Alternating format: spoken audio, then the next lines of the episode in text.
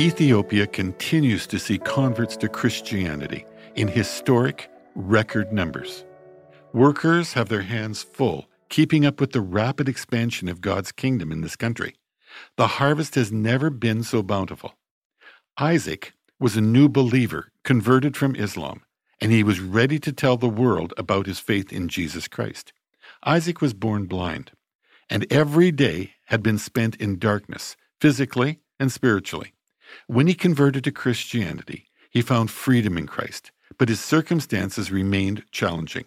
His family cut him out of their lives for his betrayal in abandoning Islam.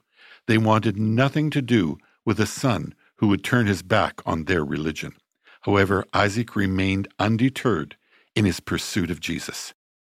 He knew life without his family's help would be difficult, especially with his disability, but was positive the Lord had called him, and he would follow no matter what the cost. Isaac was thrilled to finally be baptized and he went into the water fully committed to Christ. When he emerged, he opened his eyes and he could see for the first time in his life. The Lord had healed him while he was under the water.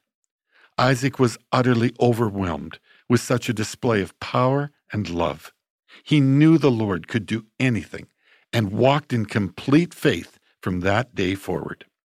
Believers have this incredible promise from Jesus for truly I say to you, if you have faith the size of a mustard seed, you will say to this mountain, Move from here to there, and it will move, and nothing will be impossible to you. Isaac no longer lives in darkness, for the light of the Lord shines within him, and he knows beyond any shadow of a doubt that nothing is impossible for the living God.